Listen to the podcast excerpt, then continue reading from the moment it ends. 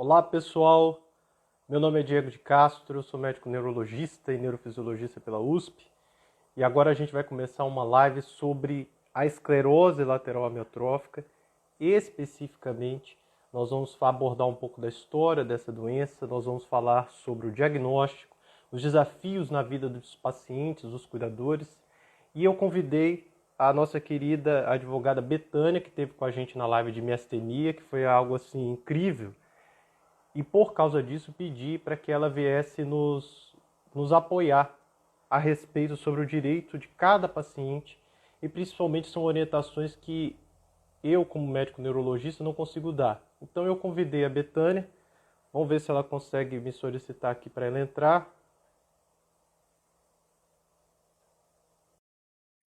E a Betânia vai falar para a gente um pouco mais sobre o direito desses pacientes querida? Ei, doutor, boa noite, tudo bem? Boa noite, boa noite, Betânia. Betânia, eu me sinto muito honrado de fazer essa live com você. É, eu acredito que poucas pessoas vão participar, porque a realidade dos pacientes com esclerose lateral amiotrófica é, tem uma série de limitações, incluindo uma limitação física muito importante e uma dependência muito grande de cuidadores. Então, às vezes, é, é um pouco mais difícil do que em relação aos pacientes com miastenia, por exemplo, que a gente fez a, a, a outra live. Mas vai ficar salva no YouTube e eu acredito que vai ser muito importante para a gente disseminar essas, essas informações. Eu gostaria primeiro que você se apresentasse. Tá. Bom, é, para quem não me conhece, meu nome é Betânia Oliveira de Andrade, sou de Belo Horizonte, sou advogada e hoje sou especialista em direito da saúde e direito das pessoas com deficiência. Eu tenho uma doença crônica neuromuscular chamada miastenia graves. Foi por meio disso que eu conheci o Dr. Diego. Nós fizemos uma live juntos, como ele bem mencionou. E por causa da minha patologia, eu resolvi especializar nessa área jurídica aí que está em crescimento, porque eu vejo a falta né, de medicamento, de tratamento, é, de acessibilidade. Então, por causa disso, eu resolvi me especializar nessa área e hoje atuo exclusivamente com isso. Muito bom, Betânia. E na oportunidade, é, eu, eu agradeço, sou... doutor Diego, pelo convite de estar aqui fazendo essa live com você mais uma vez. Muito obrigada pelo convite e agradeço a todos que estão aí assistindo. Obrigado. Essa live, para mim, é uma live muito importante, porque realmente vai dar oportunidade para muitos pacientes. São dúvidas que às vezes eu não consigo responder, e eu acho que você pode me ajudar bastante. Então, primeiro, eu gostaria de falar um pouquinho sobre a esclerose lateral amiotrófica, se você me permitir. Claro, fique à vontade. Até mesmo para poder aprender um pouco com você sobre a história da esclerose lateral amiotrófica e outras coisas sobre o assunto. Obrigado. Então, a esclerose lateral amiotrófica é conhecida popularmente pela sigla ELA. É uma doença que foi descrita inicialmente pelo professor Charcot na França, na Universidade do Hospital Salpêtrière isso foi por volta de 1869. E o professor Charcot descreveu o seguinte quadro. Ele descreveu um paciente que apresentava uma fraqueza muscular progressiva e essa fraqueza era assimétrica. Começou primeiro num braço, depois passou para o outro, e a fraqueza era associada a um grau de atrofia muscular. Essa atrofia muscular era associada com um fenômeno que a gente chama de hiperreflexia, em que os reflexos eles naturalmente se tornam liberados ou, pelo termo técnico, exaltados.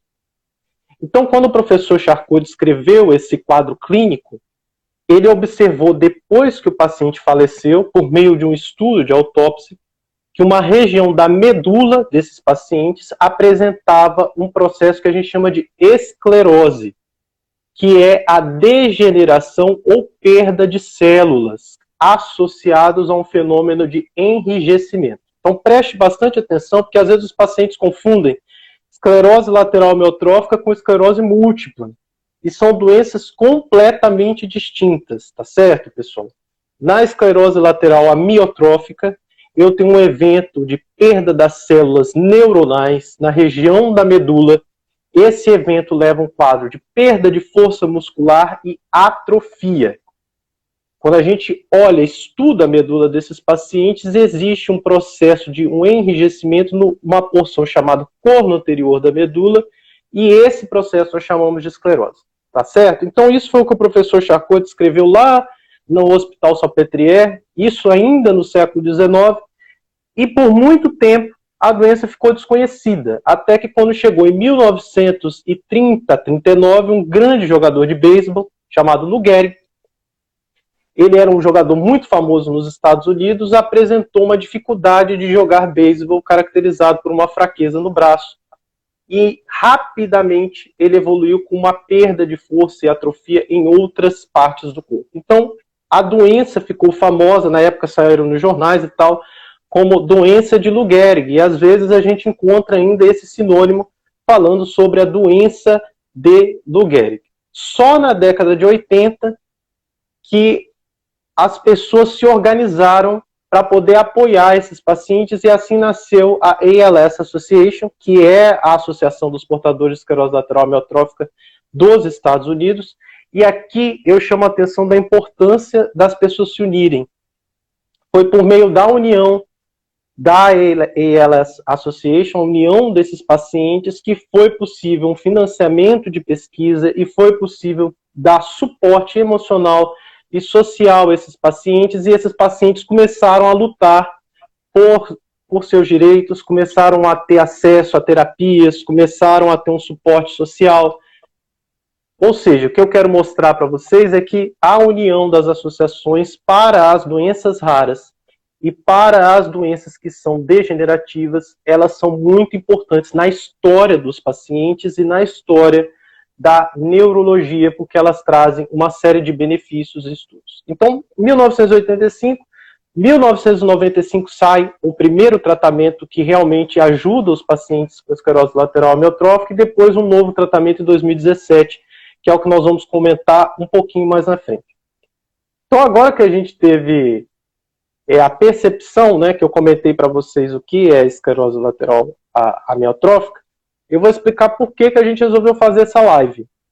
No, no último dia 21 foi o dia da conscientização da esclerose lateral amiotrófica em todo o mundo e uma iniciativa da Associação Brasileira de Esclerose Lateral Amiotrófica, a Brela, e uma iniciativa da, da Procura da Ela, que é uma outra associação também, eles fizeram uma corrida virtual, fizeram uma aula, e, e, enfim, eu achei muito legal. E eu tenho muitos pacientes com esclerose lateral amiotrófica, tanto na fase do diagnóstico, por meio do exame de eletroneuromiografia, como na fase do tratamento. Então, em respeito a esses pacientes, é, eu resolvi chamar a Betânia para a gente fazer essa live sobre os direitos desses pacientes, principalmente numa época em que a gente vê uma dificuldade muito grande de acesso a informações que são é, reais e verdadeiras e que realmente fazem diferença na vida das pessoas.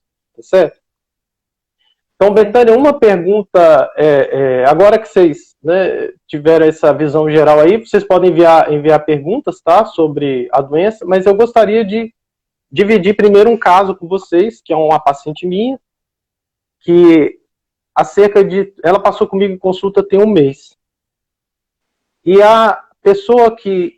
É, ela, na verdade, é filha né, de, um, de um paciente meu, e esse paciente ele está numa fase, no momento da doença, em que ele tem uma fraqueza da musculatura respiratória. Então, ele tem muita falta de ar.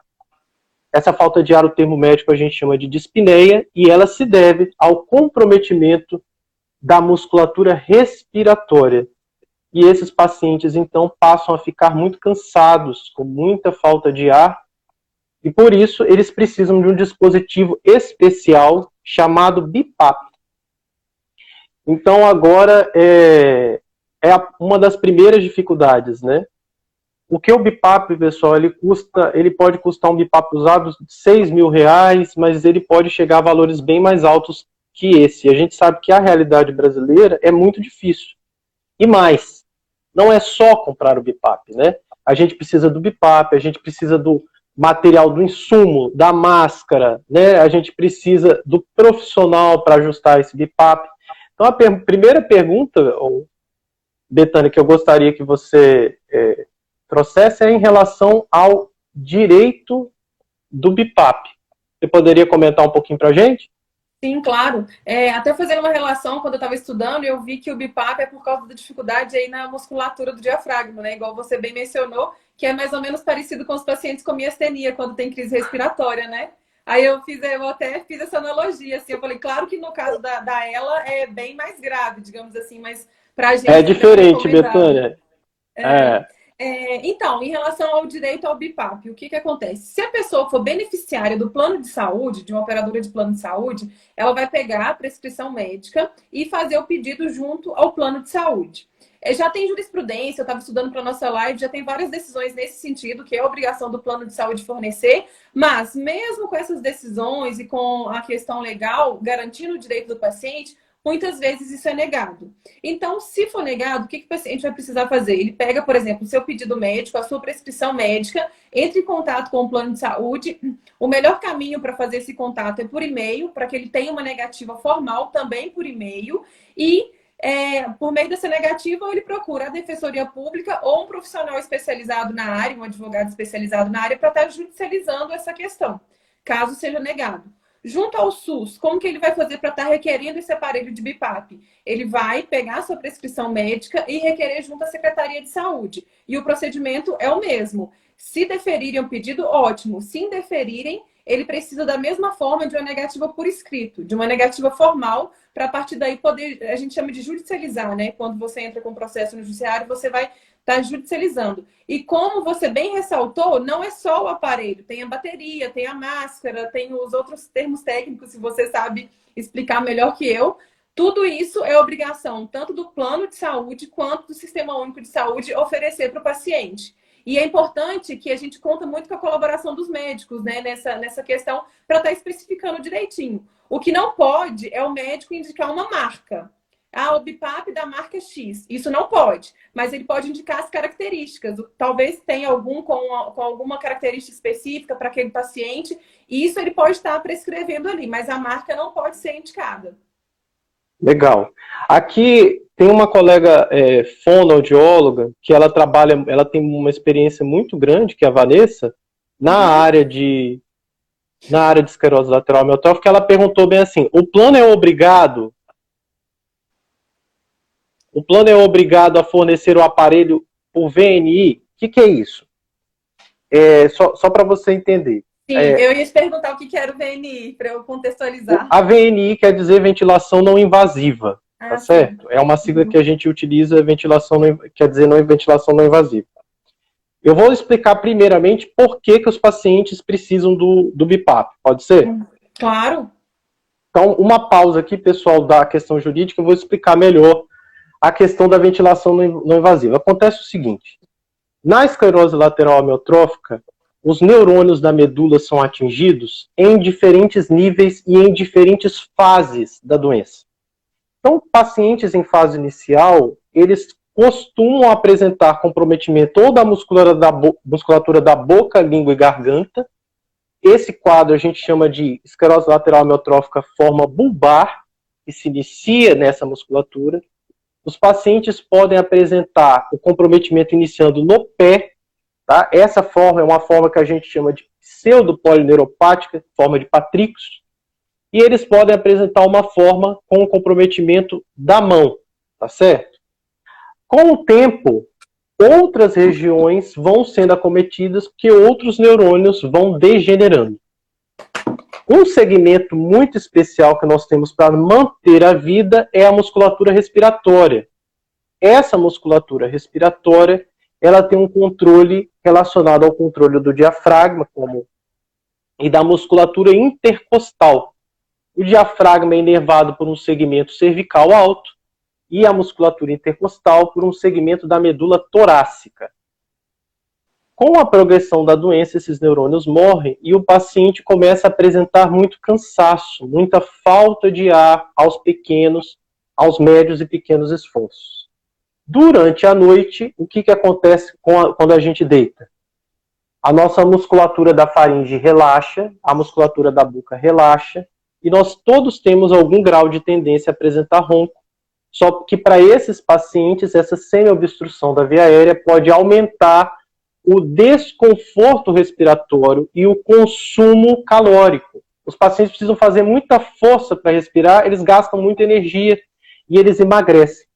Então, uma coisa que é demonstrado, isso tem de cinco anos para cá, que eu consegui poupar essa musculatura respiratória por meio de um suporte ventilatório, que aí entra o BIPAP, que é um tipo de ventilação não invasiva, ele diminui a taxa de progressão da doença e ele diminui possivelmente a taxa de mortalidade pela doença.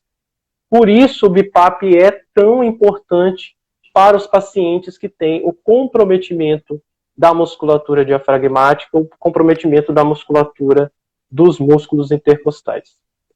Então, algumas vezes, com a progressão da doença, a gente não usa só a ventilação não invasiva à noite.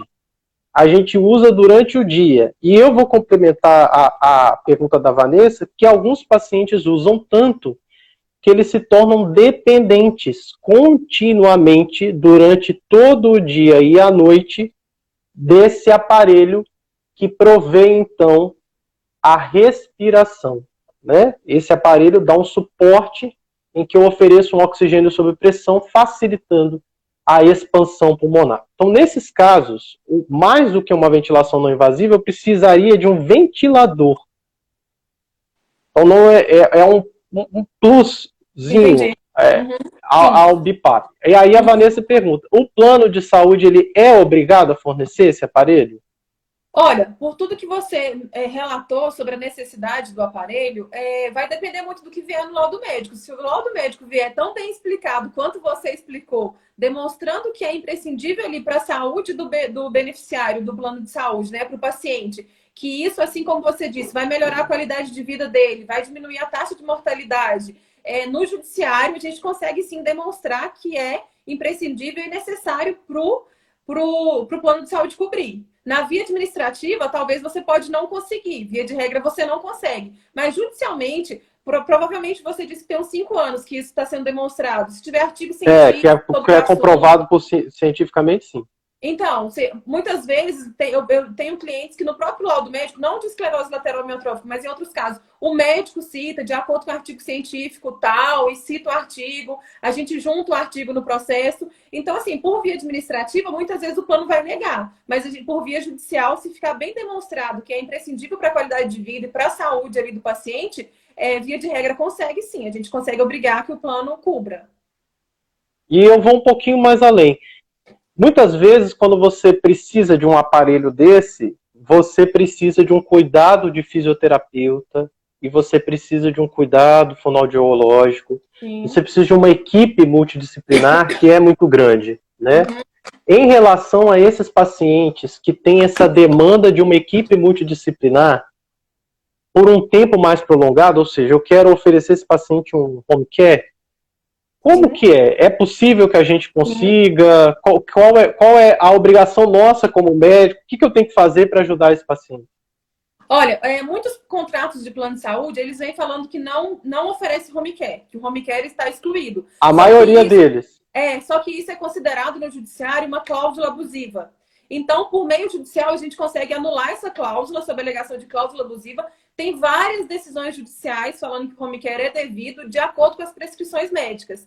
Então, você perguntou o que, que você, como médico, pode fazer? Prescrever o que você acha que vai ser preciso para o tratamento do seu paciente e fazer um laudo bem detalhado, demonstrando ele precisa de fonodiólogo, precisa de fisioterapeuta, tantas sessões por semana, por tempo indeterminado. Então, assim, porque o que, que acontece também nos planos? Eles costumam limitar a sessão de fisioterapia, a sessão de fonoaudiologia. Sim, exatamente. E isso exatamente. E na verdade, isso aí que você está falando, Betânia, às vezes já é limitado no momento do contrato.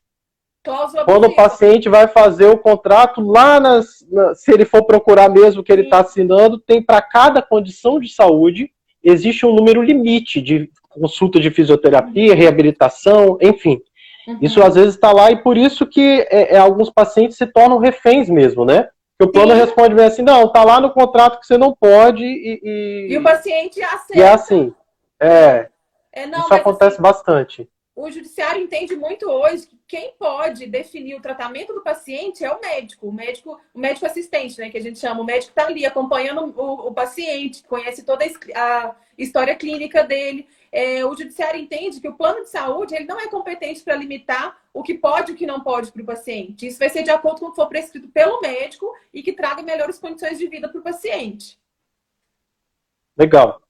É, a quando... está até falando que limita as sessões de psicoterapia também. Não pode, assim, desde que o médico assistente é, indique o que é necessário para o paciente, o plano de saúde deve cumprir, sobre, pena das cláusulas serem consideradas cláusulas abusivas. Mas, assim, administrativamente, quase sempre é indeferido. Ah, limita a sessão, não oferece home care e, e coisas afins.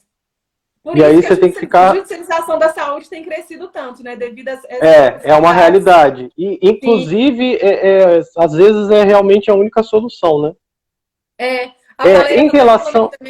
é, a Valéria é advogada. A Valéria, a Valéria é, é uma situação especial que ela trabalha em serviço de saúde, mas ela, ela é advogada e passou ah. agora na prova da OAB, então ela tá, tá por dentro aí.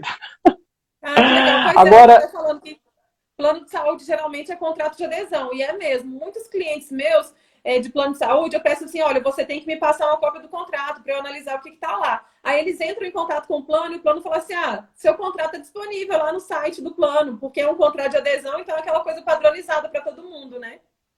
Sim. Agora, em relação quando a gente está no serviço público, que o paciente não dispõe de plano de saúde. Sim.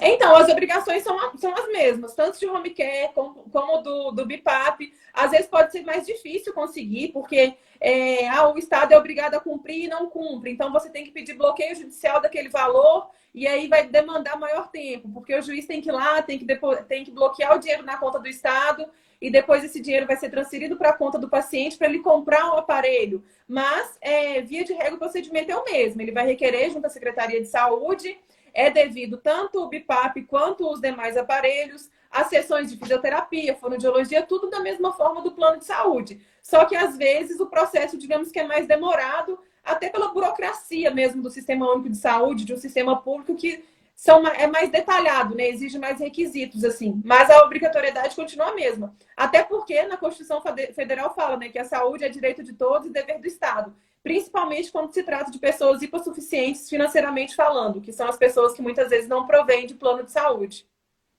Uhum. Aqui a Daniele perguntou sobre durante a pandemia o tratamento com fono, nutricionista físio pelo SUS foi suspenso. Essa é uma dificuldade, uma realidade assim que existe, inclusive até muito, até convênios também que ficaram com muita dificuldade Sim. de oferecer o tratamento adequado. Como, que, como proceder? Qual a orientação que a gente pode dar para ela?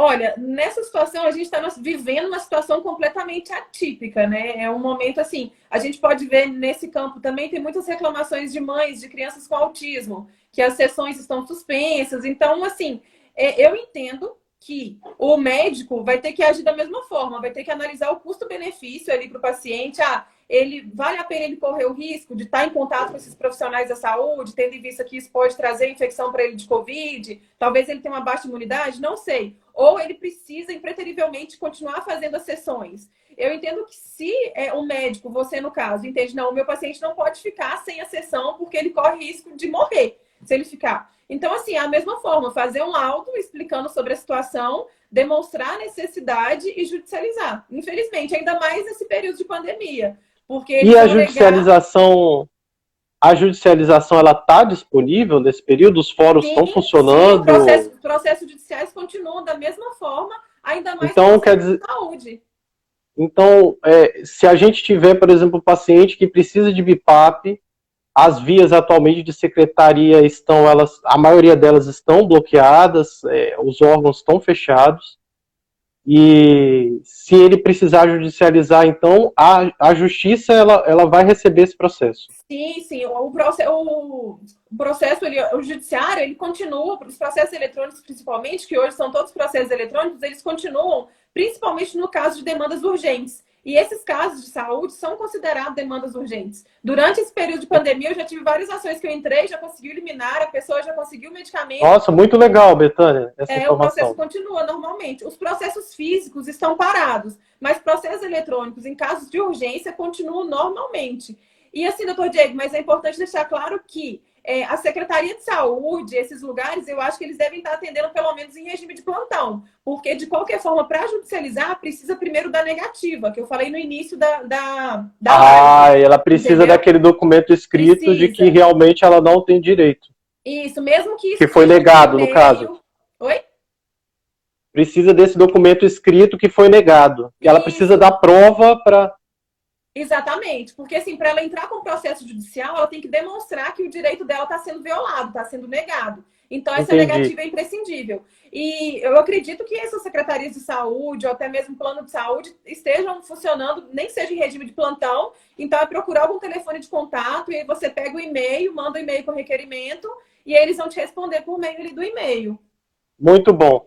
Quer dizer, a negativa, pessoal, ela é um fator, então, que é fundamental para se dar Sim. prosseguimento de correr atrás do direito. Não dá para a gente ficar só naquela situação assim, ah, eu fui lá e não consegui.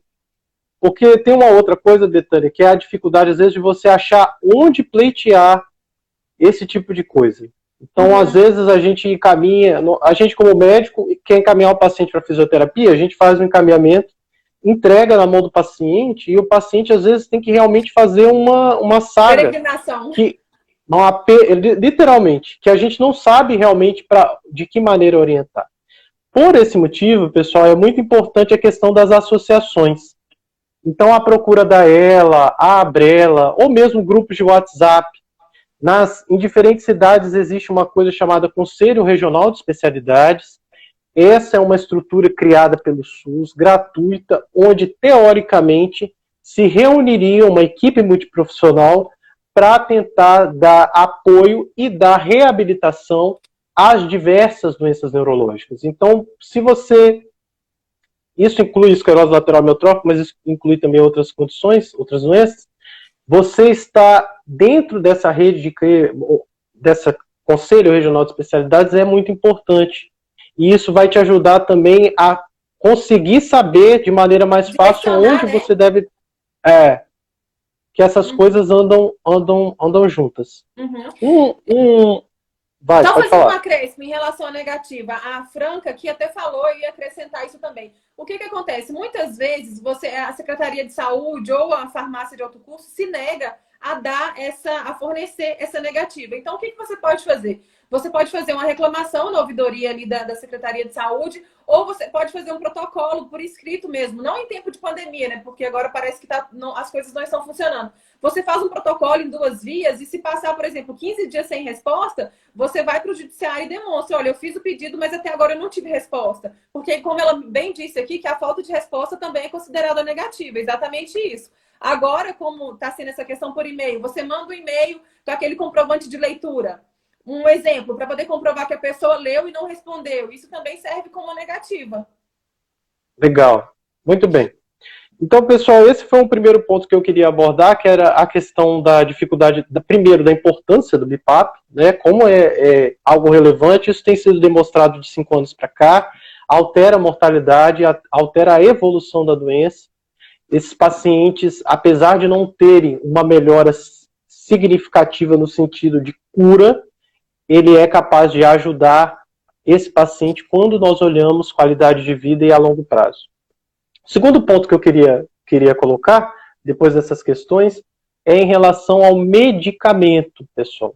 O medicamento que a gente tem, muitos pacientes às vezes perguntam, ah, fala sobre tratamento da esclerose lateral amiotrófica. Então agora eu vou pedir licença, Betânia, vou fazer alguns comentários Vou fazer alguns comentários sobre o diagnóstico da esclerose lateral amiotrófica. Pessoal, eu fiz umas perguntas lá no, na, na nossa enquete e, e, você vê que realmente, às vezes, a gente tem conceitos errados sobre a doença. A esclerose lateral amiotrófica tem uma grande dificuldade de diagnóstico, por dois motivos. Nós não temos um exame de sangue que seja capaz de identificar e diagnosticar a doença eu não tenho um marcador ainda determinado que seja capaz de falar para esse paciente por A mais B que esse paciente tem esclerose lateral amiotrófica ou doença do neurônio motor. O segundo ponto, que é o que a gente, como muitas vezes como leigo, pensa, ah, então eu vou pedir um exame de imagem que vai mostrar, vai acusar no exame que tem a doença. A outra limitação é essa, que a ressonância magnética, a tomografia, os exames de imagem convencionais, eles não são capazes de identificar a perda neuronal na região do corno anterior da medula. Os neurônios que nós perdemos são muito nobres, mas eles são numa região que é difícil e nós ainda não temos uma técnica para realmente documentar essa perda neuronal. Aí você pergunta assim, como que é feito o diagnóstico então de esclerose lateral amiotrófica? Essa hora, a expertise, a qualidade do médico é fundamental. A gente precisa de uma suspeita clínica, a gente precisa de um exame neurológico bem feito, que tenha a demonstração de perda de força associado à liberação piramidal, que são os reflexos vivos. Então, o exame que o médico realiza por meio do martelo, por meio das provas de força, ele é a primeira etapa para o grau de suspeição do diagnóstico. Um detalhe: Muitos pacientes que têm morte, perda desses neurônios, eles apresentam às vezes pequenas contrações musculares que são em formas de fibras se contraindo, que são as fasciculações. Essas fasciculações, quando associadas à perda de força, elas demonstram que o neurônio motor não está funcionando bem. Essa é uma evidência clínica da suspeita de doença do neurônio motor. Quando nós estamos diante desse quadro, aí nós vamos para o exame complementar, que é a eletroneuromiografia. Pessoal, aqui foi igual na live de miastenia. Eu estou estudando a região do neurônio e do nervo. Eu vou fazer primeiro um estímulo elétrico nesse neurônio, nesse nervo, e depois vou utilizar uma agulha para avaliar a comunicação entre o nervo e o músculo. Quando eu coloco a agulha, eu sou capaz de perceber que o músculo está denervando, o músculo está demonstrando sinais de que ele perdeu aquela fibra nervosa que devia fazê-lo contrair. Olha, olha a importância do exame. Ele demonstra para a gente que a comunicação entre o nervo e o músculo está ruim e que o neurônio que controla o músculo não está funcionando. Por esse motivo, o método de eleição para o diagnóstico das doenças do neurônio motor é o exame de eletroneuromiografia. E o exame de eletroneuromiografia, ele deve ser avaliado, em realizado em todo o corpo. Então, quando a gente vai realizar o exame, a gente realiza da cabeça ao pé, incluindo a musculatura da mastigação, a musculatura da língua. Da língua a, a, musculatura da língua, às vezes os pacientes têm muito receio. Poxa, a musculatura da língua e tal. A musculatura da língua, ela é uma musculatura muito especial, porque ela é responsável pela fala e responsável pela deglutição. Então, ela é altamente inervada. Então, quando eu tenho qualquer processo de perda do neurônio, eu consigo perceber, por meio do exame da eletroneurobiografia, utilizando uma agulha na língua. E aí nós vamos estudando o exame passo a passo, olhando a musculatura da cabeça, do pescoço, dos membros, do tórax e abdômen, da região do dorso e dos membros inferiores. Pessoal, então é um exame que é muito completo e ele é fundamental para. Ele é incômodo, você vê tolerância. o exame realmente é incômodo, mas ele é muito necessário. Sim. E esse fato da gente realizar o exame nesses pacientes tem dois motivos. A qualidade do exame é fundamental, primeiro, para o diagnóstico. Segundo, pela possibilidade de um diagnóstico alternativo, de um diagnóstico diferencial. Quando a gente busca o diagnóstico diferencial, a pergunta que nós estamos fazendo é: existe alguma doença tratável que vá mudar a vida desse paciente? Então, pessoal, quando eu vou realizar eletroneuromiografia e qualquer outro eletroneuromiografista, neurofisiologista, nós estamos atrás de diagnósticos alternativos que possam mudar a vida desse indivíduo, tá certo? Por que, que eu fiz essa explicação tão longa? por esse motivo, pessoal, que as pessoas que conhecem esclerose lateral amiotrófica e tratam doenças neuromusculares exigem tanto a qualidade do eletroneuromiografista. E por isso que às vezes os pacientes chegam a repetir esses exames cerca de três, quatro, cinco vezes, tá certo? Então aqui eu só queria fazer esse parênteses, a importância do exame de eletroneuromiografia está no fato de que ressonância não diagnostica esclerose lateral, exame de sangue não diagnostica esclerose lateral amiotrófica, o diagnóstico está na eletroneuromiografia e a possibilidade de um diagnóstico alternativo também está na eletroneuromiografia. Uma vez que a gente faz. Uma, isso foi igual na live de mesteria, né, Betânia? Que foi é, a questão. Na live pro pessoal. É. Inclusive, vários amigos meus entraram aqui. Obrigada, viu, gente? Ah, que legal. Então, agora que a gente abordou a questão do exame de eletroneuromiografia, eu pego a eletroneuromiografia e vou dar o diagnóstico.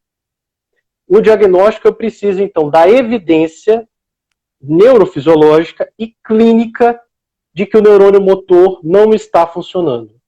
Ele deve não estar funcionando em três regiões: cabeça, pescoço, braço, perna, dorso, braço, tá certo?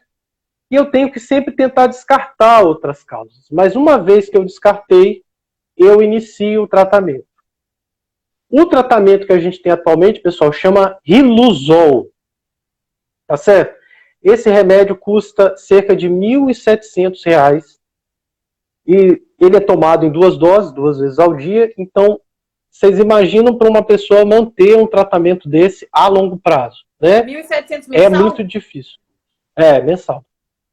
Esse valor é mensal. Então, uhum. é, isso foi uma, um, um, direito conquistado, que é o uso do riluzol na esclerose lateral amiotrófica baseado no Código Internacional das Doenças.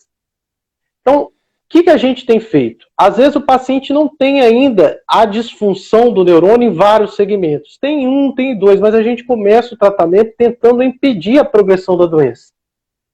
E por esse motivo a gente coloca lá o Código Internacional da Doença e faz o laudo botando o CID G12.2. E isso é o que garante o direito dos pacientes ao acesso a essa medicação. Então, o que eu gostaria de, de colocar aqui é que o, o, o tratamento ele é um tratamento gratuito, é, ele está disponível baseado no preenchimento desse Código Internacional da Doença, o CID G12.2. Tá? Eu, eu confesso a você, Betânia, que em relação a isso eu, eu tenho tido poucos problemas, viu? Que ótimo. É, é, na maioria dos casos, nas grandes cidades, a gente tem poucos problemas. Às vezes, a gente tem problema em cidade pequena. Mas aí fornecido pelo SUS, né? O medicamento? Fornecido pelo SUS. Sim, porque tem uma discussão muito grande em relação a, a medicamento de uso domiciliar, se o plano tem obrigação ou não de, de fornecer. E isso é uma questão, eu estava até conversando com uma advogada ontem sobre isso, que é uma questão que ainda não está classificada, sabe? Alguns falam que, algumas decisões judiciais falam que é obrigação do plano, outras decisões falam que não, mas em relação ao Sistema Único de Saúde é classificado que deve fornecer. É, muitas vezes o que o, o que o SUS exige é a hipossuficiência financeira da pessoa que toma aquele medicamento.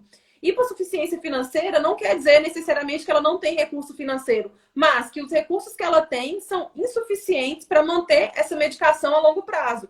Tendo em vista que, como você mesmo disse, é uma medicação né, de alto custo e, de regra, toma por um período indeterminado. E outra coisa que eu queria fazer só um acréscimo, doutor, que você foi falando sobre a questão do diagnóstico, que precisa de tais e tais exames, precisa do exame complementar, é obrigação do plano de saúde também custear esses exames desde que o médico demonstre que é imprescindível ali para fechar o diagnóstico do paciente ou para ter determinar o tratamento. Isso tem que ficar bem claro, porque muitas vezes o plano limita alguns exames também. Uhum. O Caio Nicolau colocou assim, não está no rol da ANS, mas na verdade está. O exame de eletroneuromiografia é um exame obrigatório, está no rol da ANS. A única coisa que a gente pede é para quem solicita o exame colocar o máximo de códigos o possível, porque cada segmento estudado na eletroneurobiografia tem um número que a gente chama de código TUS. Então, o membro superior tem um número, o membro inferior tem outro número. O, o segmento craniano tem outro número, então ele é um procedimento de, de, de cobertura obrigatória pela Agência Nacional de Saúde, tá? Sim, e, e, assim, a questão do rol da ANS é um rol também, o judiciário decidiu que é um rol meramente exemplificativo. Então, o plano nega, falando que não consta no rol da ANS, por isso ele não tem obrigação de fornecer. Mas, de acordo com as decisões judiciais mais recentes, eles falam que o rol da ANS ele é meramente exemplificativo, que ele traz ali questões básicas. Então, judicialmente, via de regra, isso consegue ser revertido. Legal. Ele está falando bom. foi do remédio que ele falou, que é uso do É, e do remédio, alguém comentou outra coisa aqui que eu quero comentar. Fernando falou assim: observa uma descrença em relação ao Riluzol. O que você acha, Fernando? A gente vai nos trabalhos e vai na experiência clínica. Dois pontos. Infelizmente, parar essa perda neuronal, a gente, ao presente momento, não tem como. O neurônio, ele evolui com o quadro progressivo de morte. Vários estudos utilizando o riluzol demonstraram que a taxa de morte neuronal com desfecho de perda de força, ao você utilizar o remédio, você consegue frear em cerca de três meses. Então preste bastante atenção. Existe uma evidência clara de que o remédio aumente o tempo de sobrevida dos pacientes com esclerose lateral amiotrófica em três meses. Isso a literatura médica diz, por isso que o remédio entrou no rol, por isso que o, o SUS paga o remédio, porque ele é capaz de mudar a sobrevida do paciente. Aí você fala assim, ah, mas três meses não é significativo, por isso que as pessoas colocam, são descrentes em relação ao remédio. Agora eu vou falar minha experiência clínica, tá certo? Quando os pacientes têm a forma bulbar da doença, ou seja, quando eles têm comprometimento da musculatura orofaríngea, esses pacientes eles ficam debilitados muito mais rápido, porque eles ficam com uma dificuldade muito grande de comer e engolir. E mais, essa dificuldade de engolir leva a um quadro de desnutrição. A dificuldade de engolir impede deglutir a saliva. Esse paciente evolui com uma cialorreia. A cialorreia é um fator de risco independente para broncopneumonia aspirativa. Então, ó, pacientes com a forma bulbar eles têm um quadro de deficiência nutricional pela dificuldade de nutrição, um quadro de cialorreia com risco de broncopneumonia e impacto na qualidade de vida. Quando eu utilizo o Riluzol, esses pacientes conseguem ter esses três a seis meses com uma qualidade de vida muito melhor. E eu vou dizer da minha experiência, é muito mais do que três a seis meses, dependendo do paciente. Então, tem paciente meu aqui que, que eu já dei Riluzol descrente, achando que não ia ajudar, e o paciente apresentou uma resposta muito boa, com melhora da qualidade de vida. Então, nenhum paciente com esclerose lateral amiotrófica é igual ao outro. A maneira como eles respondem é totalmente diferente. Agora, se o paciente tiver uma forma de doença com comprometimento predominantemente do neurônio motor superior, que é o que causa os reflexos aumentados, esses pacientes realmente se beneficiam menos do remédio Riluzol. Ainda assim, o impacto emocional sobre esses pacientes, de se sentirem tratados e dignamente cuidados, é muito maior. Então, tem coisas que não dá para a gente mensurar, tá, Fernando? Em relação ao Riluzol, eu observo que as formas bulbares respondem muito melhor. As formas que são essas que acometem o primeiro neurônio, que dão a hiperreflexia, elas respondem menos, mas o impacto emocional sobre esse indivíduo é muito grande. E eu cuido de uma pessoa, eu quero ver essa pessoa confiante. Isso faz muita diferença no tratamento da doença, tá certo?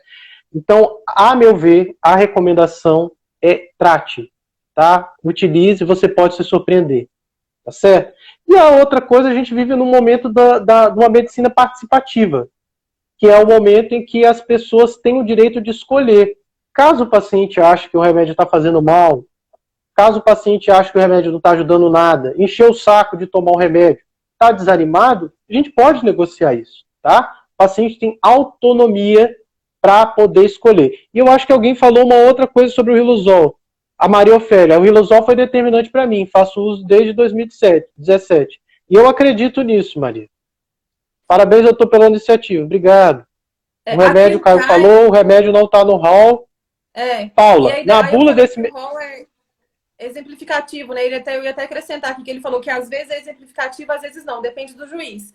É, então, Caio, o que, que acontece? Sim, depende do juiz. Mas o entendimento majoritário, ou seja, a maioria dos juízes, desembargadores, principalmente no STJ, que é as decisões de maior referência, é, eles já decidiram que o rol é exemplificativo. Por mais que alguns juízes falam que não, a maioria, digamos que entende que é exemplificativo, então a gente segue o entendimento da maioria. E tem aqui a Paula, ela até me mentorando, ela está perguntando se esse medicamento que você está falando, se ele consta na bula como para o tratamento de esclerose lateral miotrófica ou se ele é off-label.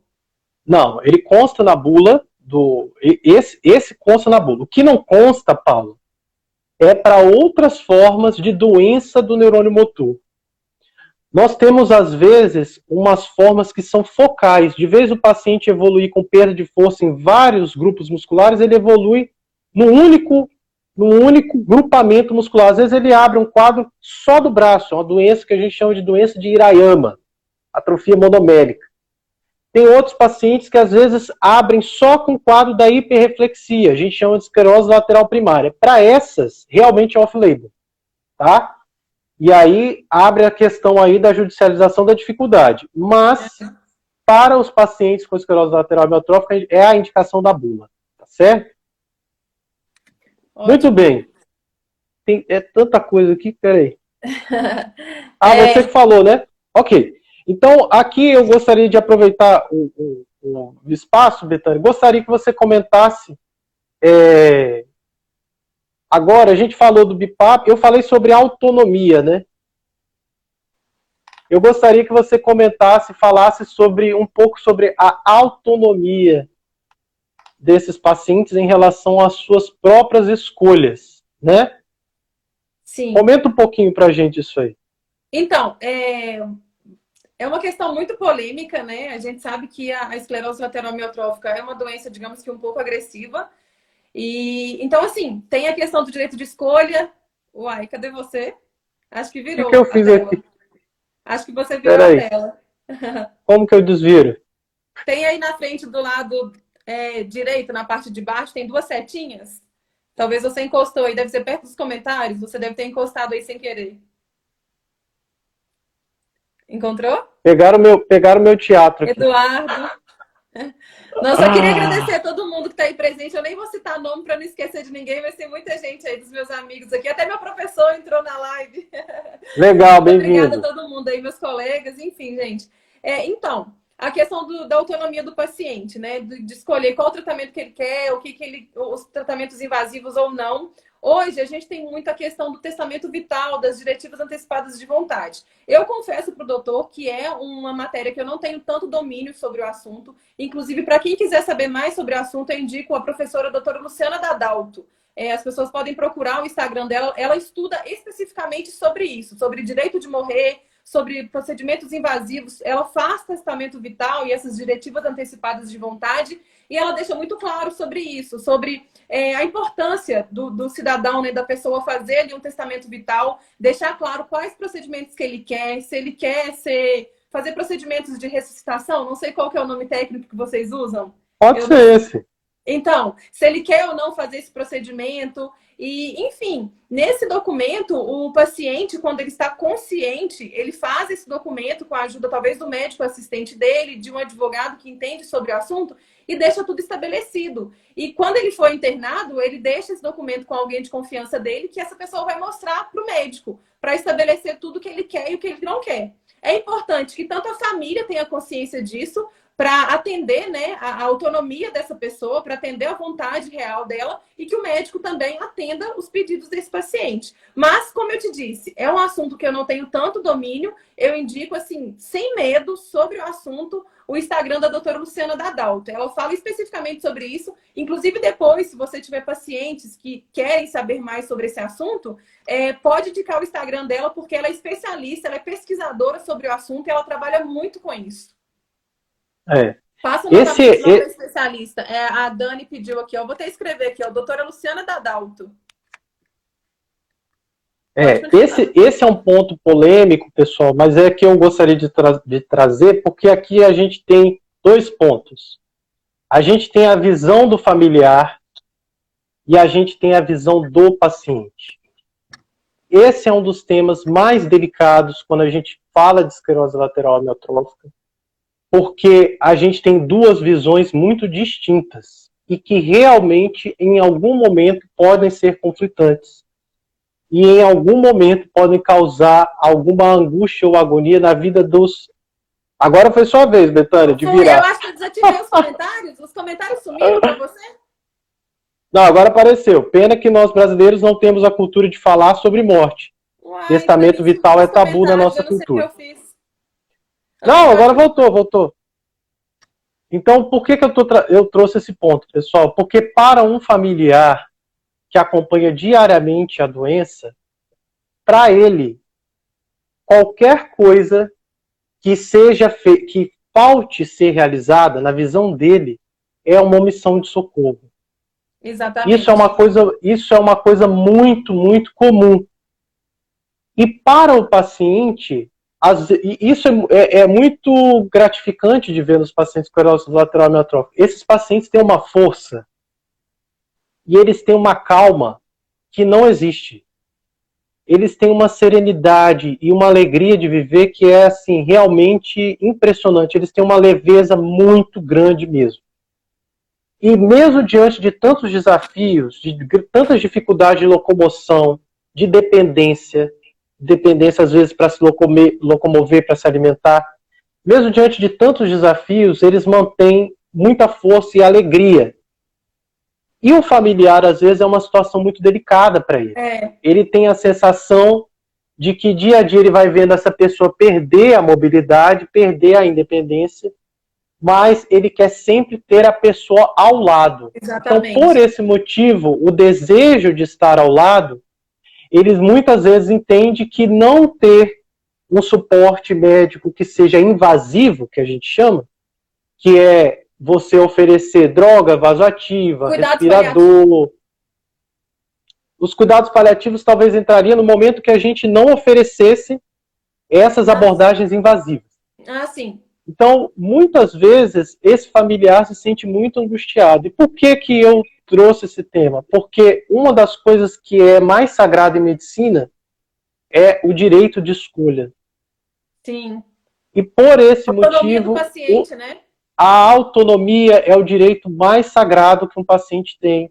E por esse motivo, quando alguém me perguntou Riluzol, é, foi o que eu falei. Eu acredito, se o paciente não quiser, ele tem esse direito de escolha, tá uhum. certo?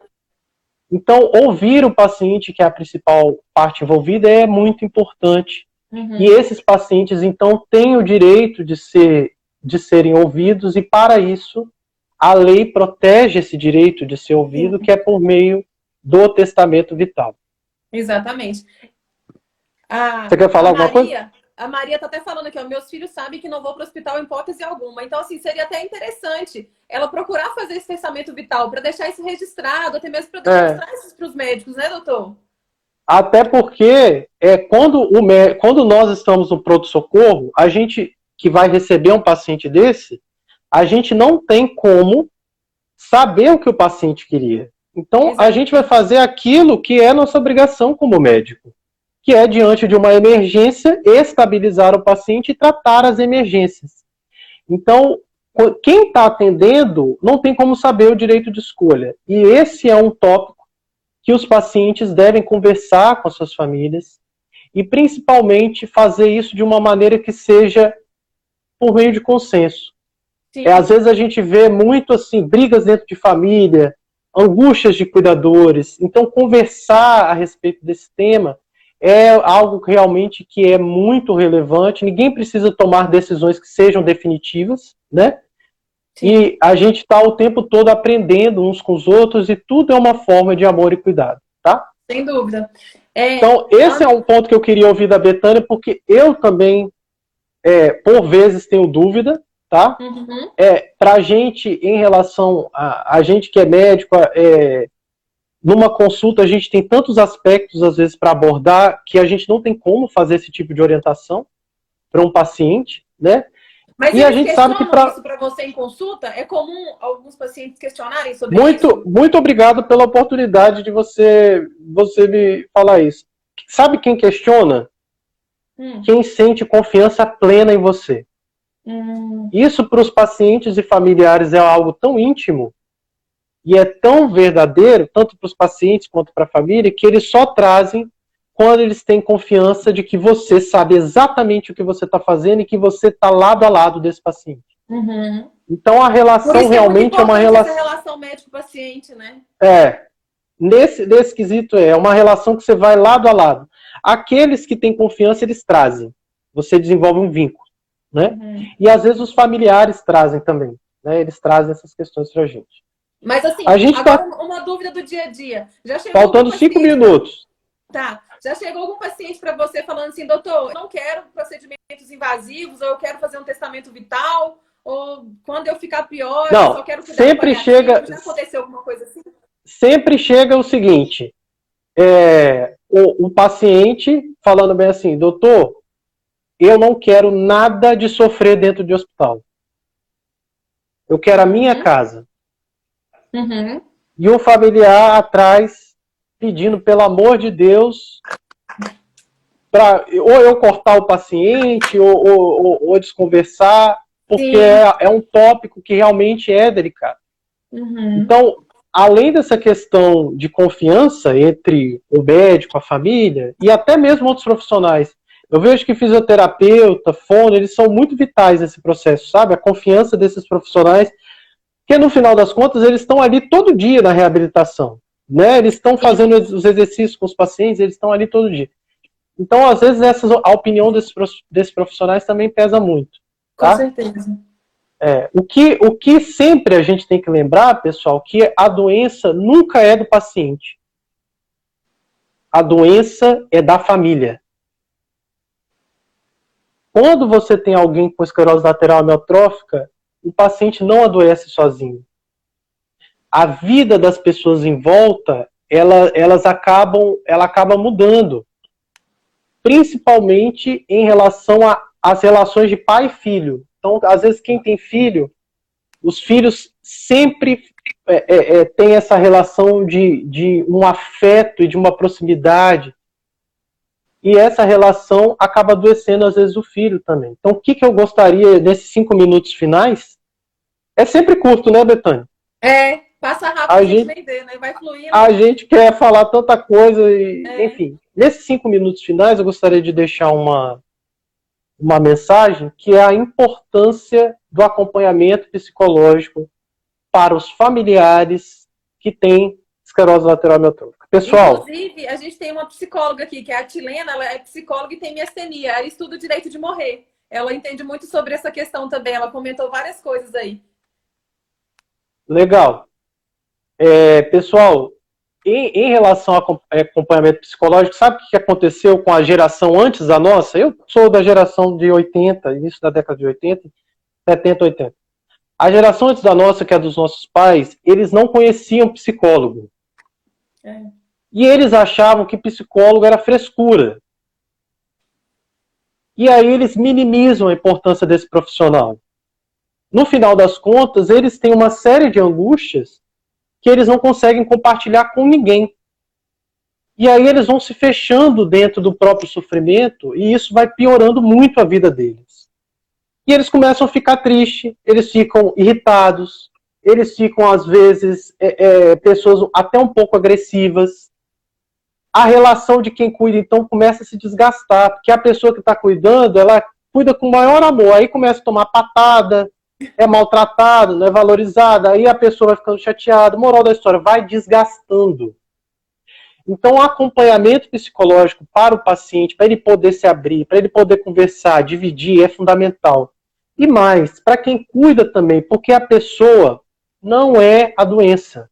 A pessoa tem sonhos, objetivos, tem uma série de planos de vida. O acompanhante tem esse direito de poder também ter outros aspectos além do cuidado. E às vezes isso é fundamental você conversar com alguém para você ter a percepção do que está acontecendo. Então, eu gostaria de deixar aqui esse fator da, do acompanhamento psicológico para os pacientes, para os familiares. Frisar mais uma vez a importância do diagnóstico, que é uma, uma coisa relevante para esses direitos. Eu, eu, Betânia, eu esqueci de perguntar uma coisa fundamental. Nesses cinco, últimos cinco minutos, eu preciso perguntar. Eu, eu vou interromper a mensagem final. Aposentadoria dos pacientes com esclerose lateral. Você pode falar um pouquinho? Nesse, Sim, dessa reta final, eu não posso, não podia esquecer isso. É, que os pacientes. Os é, é, é importante demais isso. Tem os direitos previdenciários da pessoa. Eu já falo rápido, você ainda manda falar rápido os direitos das pessoas previdenciários das pessoas com deficiência. Então, depende se ela trabalha ou não para ver se vai ser auxílio doença, aposentadoria por invalidez, que agora chama aposentadoria por incapacidade permanente, ou BPC, quando é uma pessoa com esclerose lateral miotrófica de baixa renda. E então assim, vai ter que ser analisado de acordo com o caso concreto, como a gente tem pouquíssimos segundos aqui agora. Uma coisa que eu acho importante